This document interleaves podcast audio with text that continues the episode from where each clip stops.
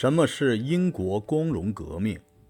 斯图亚特王朝的复辟是对英国资产阶级革命的反攻。查理二世登上王位后，进行了残酷的政治报复。他把克伦威尔的尸体从坟墓里挖了出来，吊在绞刑架上，又把头砍掉，挂在审判查理一世的威斯敏斯特厅里示众。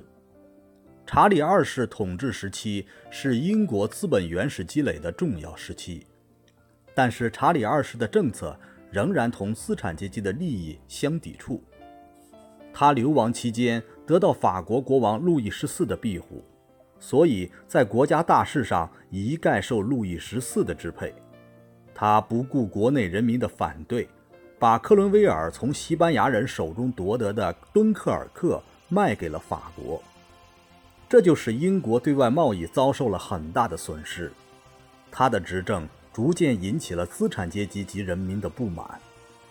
一六八五年，查理二世去世，他的弟弟詹姆士二世继位。詹姆士二世是个狂热的天主教徒，他比查理二世更加反动，他的一些措施严重损害了资产阶级和新贵族的利益。也遭到了广大人民的反对。到了1688年，反抗运动相继兴起，詹姆士二世却仍然残忍地迫害主教。资产阶级和新贵族早年的革命性已不复存在，他们惧怕人民革命，不敢依靠人民群众推翻复辟王朝，只能寄希望于发动宫廷政变，来实现他们的目的。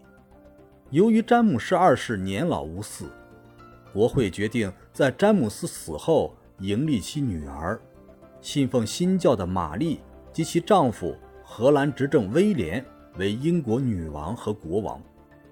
一六八八年，詹姆斯得子，使资产阶级和新贵族的美梦破产。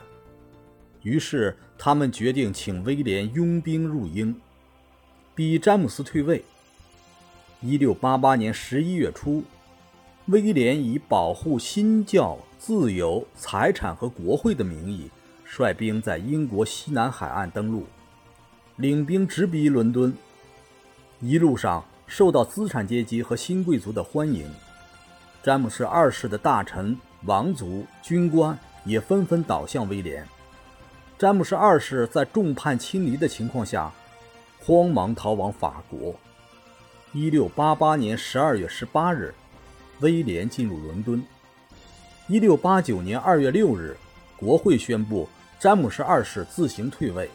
十三日，拥戴威廉为英国国王，玛丽为英国女王。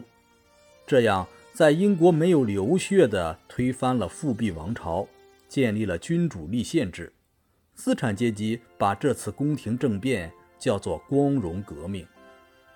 实际上，这次政变只不过是资产阶级和新贵族联合土地贵族为争夺政权而发动的一场宫廷政变而已。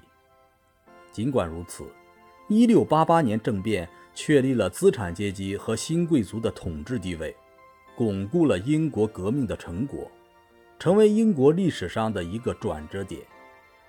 英国资产阶级革命对欧洲和世界其他地区都产生了重要的影响。